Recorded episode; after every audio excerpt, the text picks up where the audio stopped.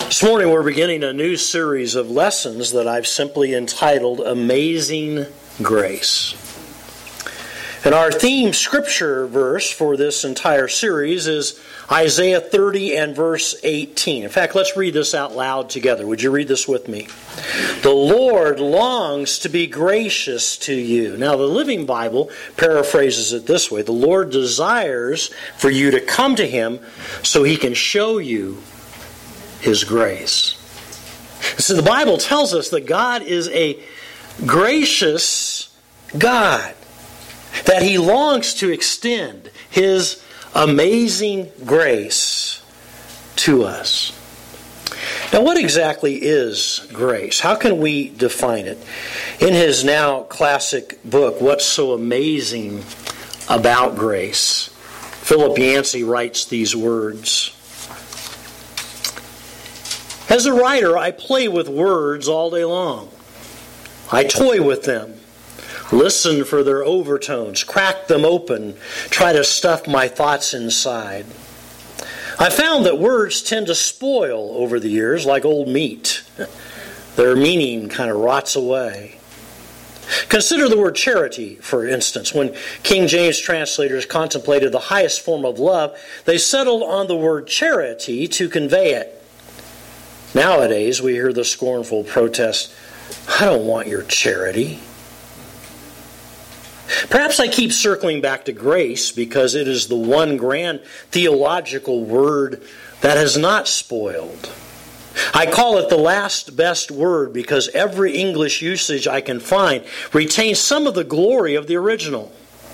Like a vast aquifer, the word underlies our proud civilization, reminding us that good things come not often from our own efforts, rather by the grace of God. Even now, despite our secular drift, taproots still stretch toward grace. Listen to how we use the word.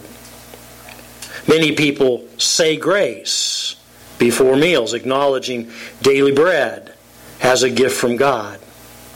We are grateful for someone's kindness, gratified by good news, congratulated when successful, gracious in hosting friends.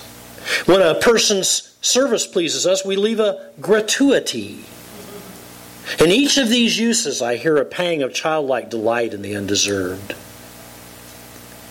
A composer of music may add grace notes to the score. Though not essential to the melody, they are gratuitous these notes add a flourish whose presence would be missed. When I first attempt a piano sonata by Beethoven or Schubert, I play it through a few times without the grace notes. The sonata carries along, but oh, what a difference it makes when I'm able to add in the grace notes, which season the piece like savory spices. In England, some uses hint loudly at the word's theological source. British subjects address royalty as Your Grace. Students at Oxford and Cambridge may receive a grace, exempting them from certain academic requirements. Parliament declares an act of grace to pardon a criminal. New York publishers also suggest the theological meaning with their policy of gracing. If I sign up for 12 issues of a magazine, I may receive a few extra copies even after my subscription has expired. These are grace issues, sent free of charge or gratis, to tempt me to resubscribe. Credit cards, rental car agencies, mortgage companies likewise extend to customers an undeserved grace period. I also learn a lot about a word by its opposite. Newspapers speak of communism's fall from grace, a phrase similarly applied to Jimmy Swaggart, Richard Nixon, O.J. Simpson, and so on. We insult a person by pointing out the dearth of grace. You ingrate, we say, or worse, you're a disgrace. A truly despicable person has no saving grace about him. My favorite use of the word root word grace occurs in the mellifluous phrase persona non grata, A person who offends the U.S. government by some act of treachery is officially proclaimed a person without grace. The many uses of the word in English convince me that grace is indeed amazing. Truly, our last best word. Interesting how many different ways we would use the word grace as it's translated and used in our world today. So, what exactly then is grace? How can we define it? Well, obviously, it's a multifaceted word. Some of the popular definitions that I've heard over the years in church include things like God's unmerited favor, or God giving me what I need, not what I deserve, or using the acrostic grace, G R A C E, God's riches at Christ's expense. Someone put it this way grace is the face that God wears when he looks at my failures. Now, actually, the Greek word grace, charis, that's used in the New Testament, carries with it the thought of someone or something that brings pleasure, delight, or joy. Some synonyms include favor, goodwill, loving kindness, or benevolence. I think it's also important that we understand that there's a difference, slight as it may be, between mercy and grace. On the one hand, mercy is when God doesn't give us what we deserve. We deserve, you see, his punishment, his wrath, his discipline, even his damnation. And when God doesn't give us what we deserve, that is an expression of his mercy to us. And yet, on the other hand, grace is when God gives us what we don't deserve. We don't deserve pardon. We don't deserve forgiveness. We don't deserve redemption. We don't deserve the blessings we receive every day in our lives. And yet, in spite of the fact that we are undeserving, God graces us every day. Now, as important as grace is to Christianity, you would think the church would be the one place on this earth where we would find grace exemplified. Sadly, that's often not true. Renowned counselor and author David Seamands wrote in Christianity Today magazine Many years ago, I was driven to the conclusion that the two major causes of emotional problems among evangelical Christians are these the failure to understand, receive, and live out God's unconditional grace and forgiveness, and the failure to give out God's unconditional grace and forgiveness to others. We read, we hear, we believe a good theology of grace, but that's not the way we live. Now, unfortunately, when it's suggested to someone in the world that they ought to turn to the church for help, Oftentimes the response goes something like this Church?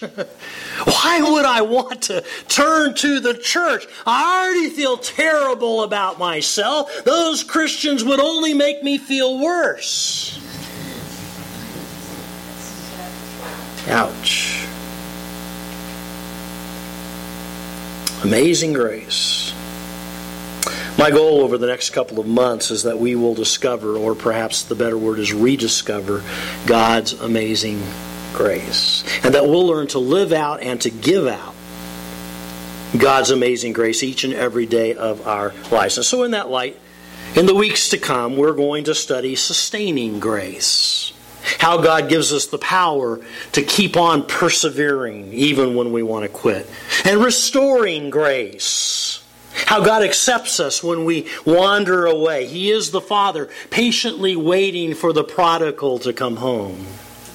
Healing grace, how God works His miraculous touch in our broken and battered lives. Accepting grace, how God accepts and expects us to accept others with that same attitude of grace in which He accepts us. And serving grace, how God dispenses His grace through us to the lives of others.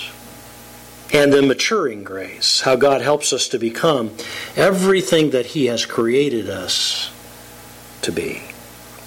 But this morning, I want to start at the very beginning to lay the foundation for the rest of this series by taking a closer look at saving grace.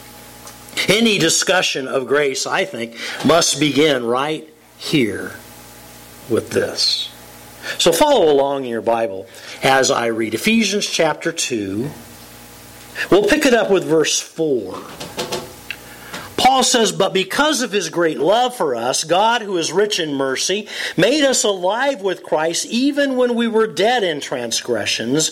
It is by grace you have been saved. And God raised us up with Christ and seated us with him in the heavenly realms in Christ Jesus, in order that in the coming ages he might show the incomparable riches of his grace expressed in his kindness to us in Christ Jesus. For it is by grace you have been saved through faith, and this is not from yourselves. It is the gift of God, not by works, so that no one can boast.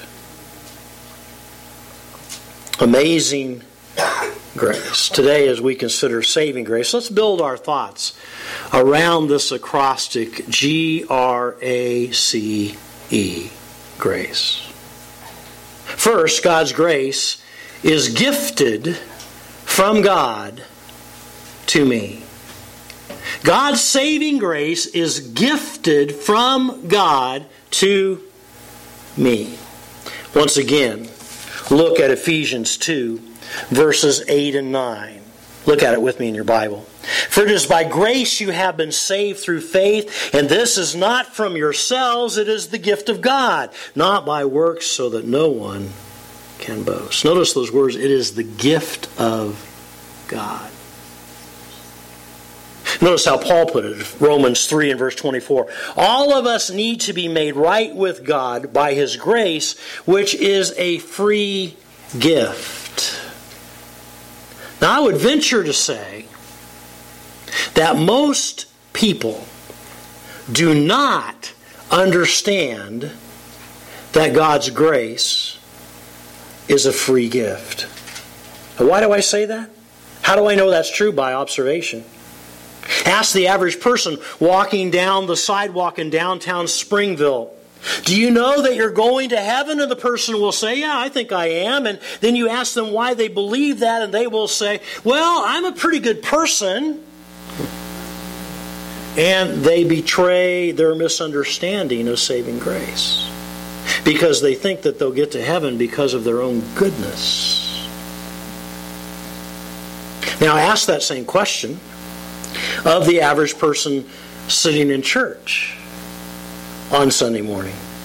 Do you know you're going to heaven? And they will reply, Yes, I think I am. And so you probe a bit further. Why do you believe that? And they may reply, Well, it's because of God's saving grace.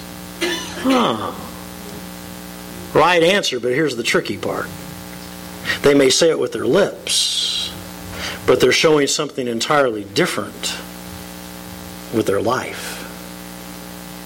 They may know all of the right words. I'm saved by grace. It's God's free gift to me. But when you take a closer look at their lives, they betray that they do not understand God's saving grace at all. In fact, it's obvious that they are on what I call the performance treadmill. and they are striving to earn and to merit God's favor by their religious duties and activities. You can just see it in their lives. But you see, God's grace is gifted to me. I cannot earn it. I cannot buy it. I cannot work for it. By the way, that's one of the fundamental differences between Christianity and every other world religion. Every other religion is based on works and can be summarized with one word do. Do this, do that, obey this rule, follow this regulation, perform this ritual. Do, do, do, do, do, do, do. It's all about do. But Christianity, on the other hand, is based on grace and may be summarized with one word, and that is done. It's done. On the cross, right as Jesus died, he said, It is finished. He didn't say, It is almost finished.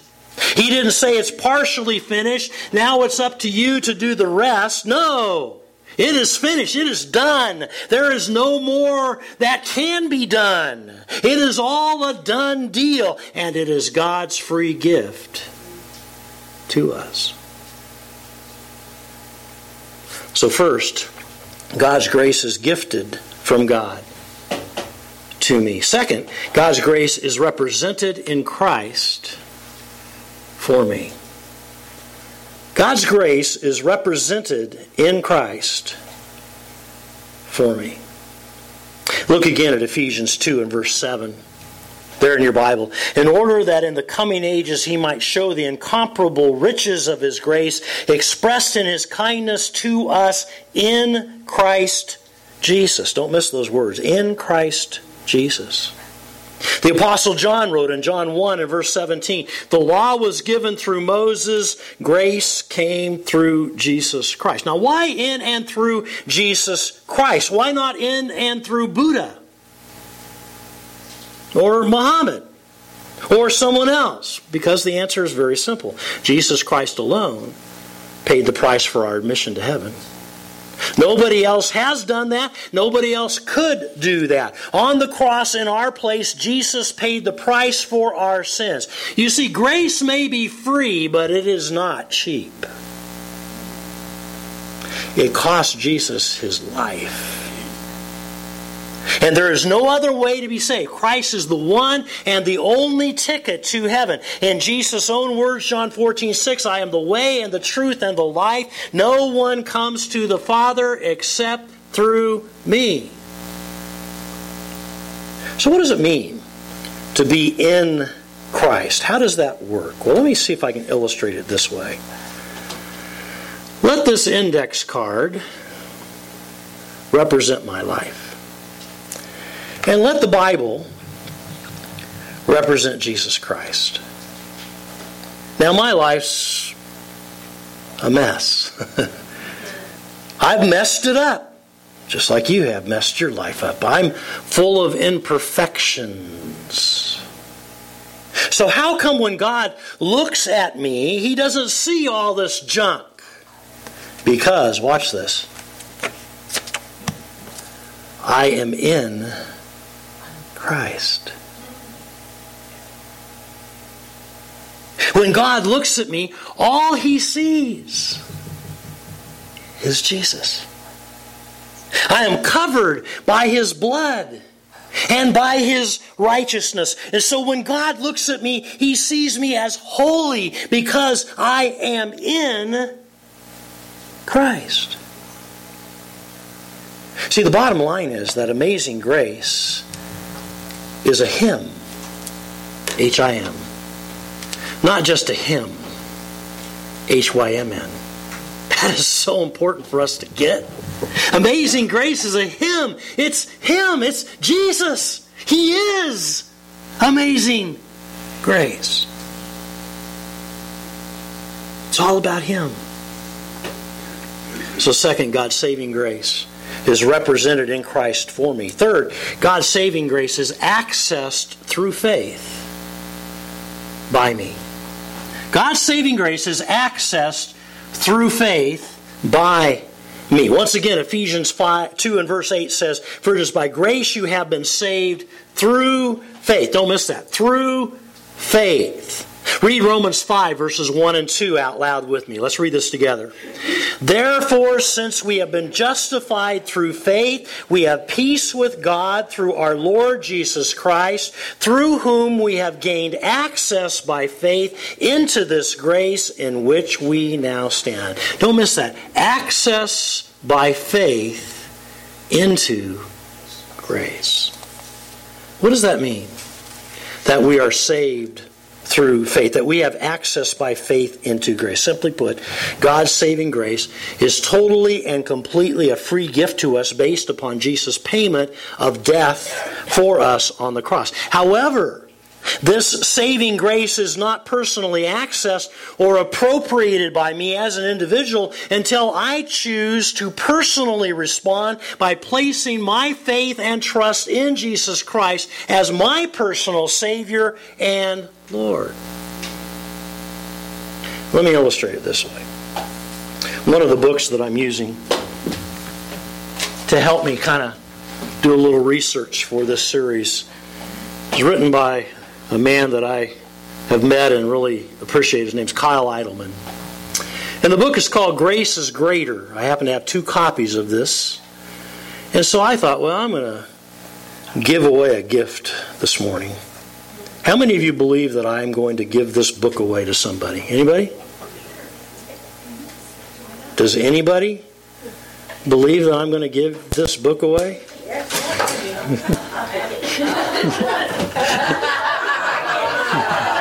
he beat you, Luann.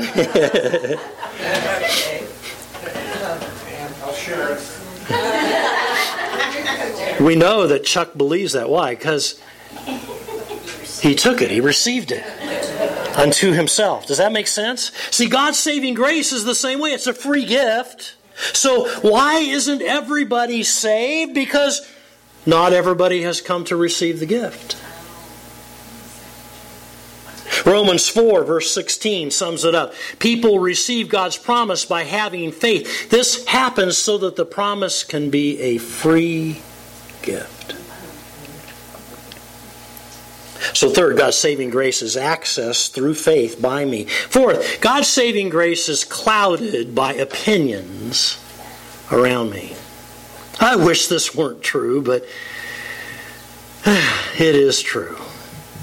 God's grace is clouded by opinions around me. Galatians 1, verses 6 and 7, Paul writes, I'm astonished that you are so quickly deserting the one who called you by the grace of Christ and are turning to a different gospel. Evidently, some people, where am I?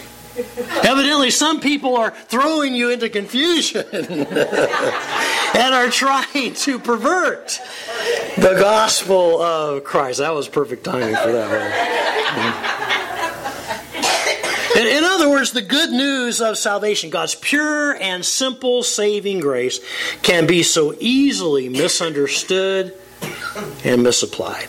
That's not something new. Paul dealt with it, we have to understand, clear back in the first century. Now, in what ways is God's saving grace misconstrued? I put together a chart for you in your lesson notes. You want to get that out right now? In which I have placed what I think are the three most common untruths about God's saving grace alongside the truth about God's saving grace. Hopefully, this will help to clear up some of the clouded opinions that are out there about grace. So I want you just to kind of look at this chart, just kind of keep this in front of you over the next few minutes, and let's look at it together. The first untruth is what I call the self serving hedonist.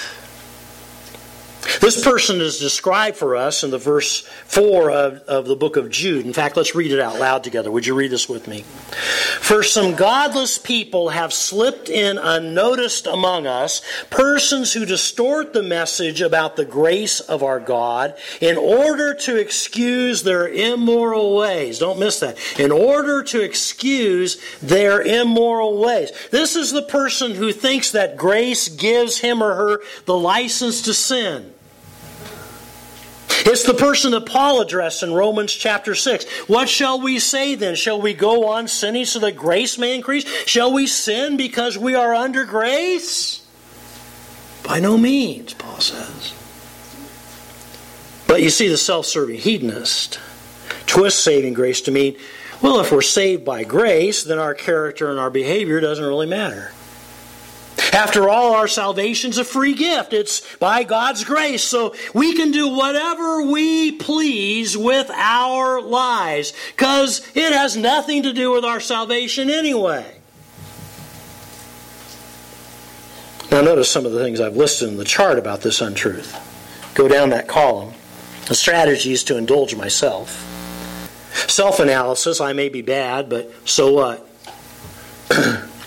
Theology, just disregard God altogether. Doesn't matter. Salvation's a free gift by grace. Bumper sticker, life's short, so play hard. Complaint is I can't play enough. View of sin is no one is guilty, especially me. Work ethic, what I do is my business, so leave me alone. Favorite phrase, live it up. The self serving hedonist. The second untruth is what I call the fault finding judgmentalist. The fault finding judgmentalist. This person is characterized by the Pharisee in Luke 18, verses 11 and 12. Oh God, I thank you that I'm not like other people, robbers, crooks, adulterers, or heaven forbid, like this tax man. I fast twice a week and tithe on all my income. Look at me. You see, the fault finding judgmentalist twists saving grace by reasoning that as long as he or she is better than most people, then that's what counts. It's almost as though God grades on a curve, and as long as you're on the right side of the bell curve, you're going to make it okay. Notice how I've described this false concept of grace in the chart. The strategies to compare myself, always with somebody else. Self analysis, I may be bad, but I'm better than, and I've got a whole list of people that I'm better than. Theology is to distract God. God, don't look at me, look at them. Look how bad they are. Bumper sticker, God is watching you, and so am I. Complaint, I can't see enough. You have sinned. You're guilty, not me. Work ethic, what you do is my business. I'm watching. Favorite phrase is straighten up. Get your act together, would you? Then there's the third untruth, which I call the hardworking legalist. The hardworking legalist, in his exasperation, look at what Paul wrote in Galatians 4, verses 9 and 10. Again, let's read this one out loud together. Would you read it with me? How can it be that you want to become slaves once more to another poor, weak, useless religion of trying to get to heaven by obeying God's laws? You are trying to find favor with God by what you do or don't do. A lot of people like that, folks. Basically, the hardworking legalist twists saving grace by arguing nothing's free. We all know that nothing in life is really free. Come on. Everything has a catch to it. There's always fine print if it says it's free. Everybody knows that. And so earning God's favor must be dependent upon God's grace plus something. I've heard this error taught from the pulpit by people who would want you to believe and actually would define grace as the difference between where you are and where you need to be as being perfect. And some of us are a little farther along than others, and so we need a little more of God's grace. Can I just say to you, that is so wrong. To say that God's grace makes up the difference between where we are spiritually and perfection is to say that we have something to do with our salvation. And that is so far from the truth. God's grace always starts at ground zero. We are absolutely nothing. We are worthless. Our righteousness amounts to zero, not a zilch. And God's grace is fully 100% of it all. And don't miss this, because so many Christians have. Notice the description of this popular error in the chart that I've given you there. The strategy is save myself. Self analysis, I may be bad, but if I work a little harder, theology is to reimburse God. I've got to somehow pay God back. Bumper sticker, I owe, I owe, so off to work I go. Complain, I can't work enough. I don't know if I am working enough. I don't think I've done enough view of sin is I'm always guilty. I never have any assurance of my salvation. Work ethic, what God demands is my business. I got to get it done. Favorite phrase is get to work. Would you just stop standing there? Get to work.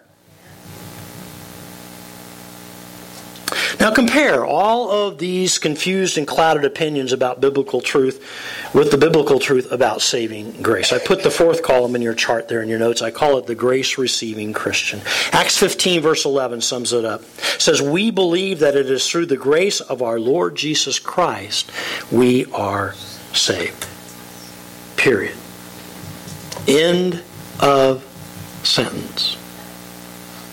You see, the grace receiving Christian just accepts God's free gift of saving grace in Christ. And that's it. Nothing more. Don't add to it. Don't try to qualify it. But, no, no, no, no, no, no buts. Well, if, no, no, no ifs. Well, and, no, no ands. Simple, pure. And notice how the list of this person who embraces true grace differs from the first three. The strategy is I entrust myself to Christ.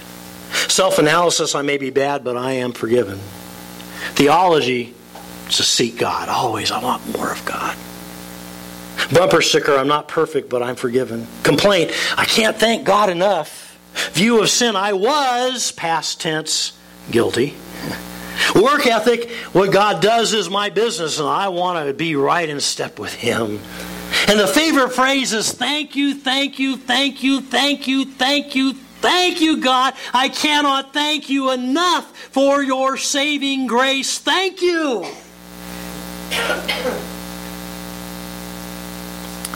I hope you'll uh, study this chart a little more on your own.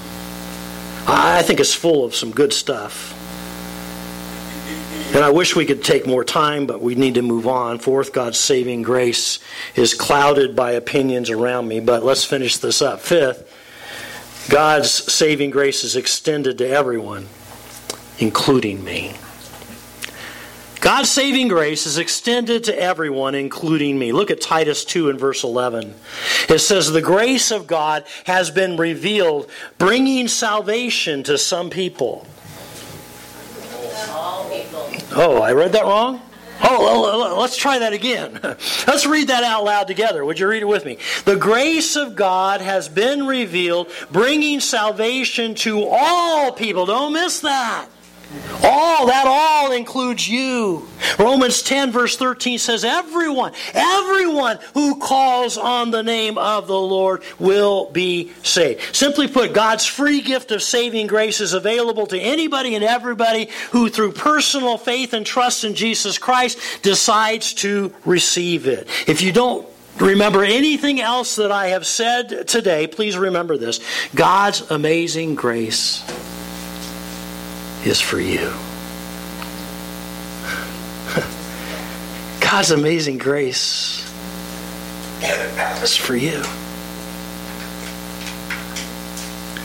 So finally, God's saving grace is extended to everyone, including me. Amazing grace. This morning, we've laid the foundation for this new series of lessons by taking a closer look at what the Bible says about saving grace. And we've built our thoughts around this acrostic, G R A C E. God's saving grace is gifted by God to me represented in Christ for me, accessed through faith by me, clouded by opinions around me, and extended to everyone, including me.